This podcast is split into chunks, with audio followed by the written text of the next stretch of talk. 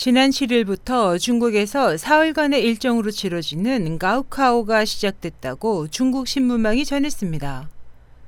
신문에 따르면 올해 응시자 수는 942만 명으로 지난해보다 소폭 증가했습니다.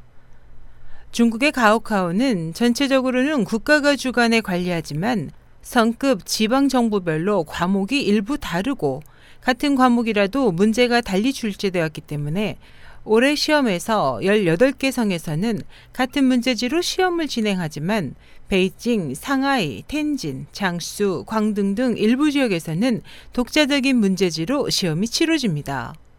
그 밖에 올해 8개 성에서는 시각장애인 응시자를 위해 점자 시험 문제지를 준비했습니다.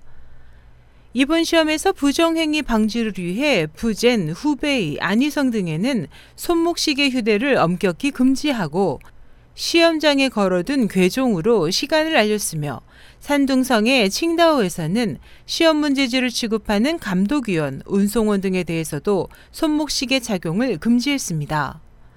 또 일부 지역에서는 손목시계 착용을 허용하기도 했지만 자료 저장 기능이 있는 휴대전화나 애플워치 등 지능형 손목시계는 엄격히 금지했고 상하이에서는 지난해와 마찬가지로 올해도 문자를 발송하고 받을 수 있는 장치를 휴대할 경우 부정행위로 간주키로 했습니다.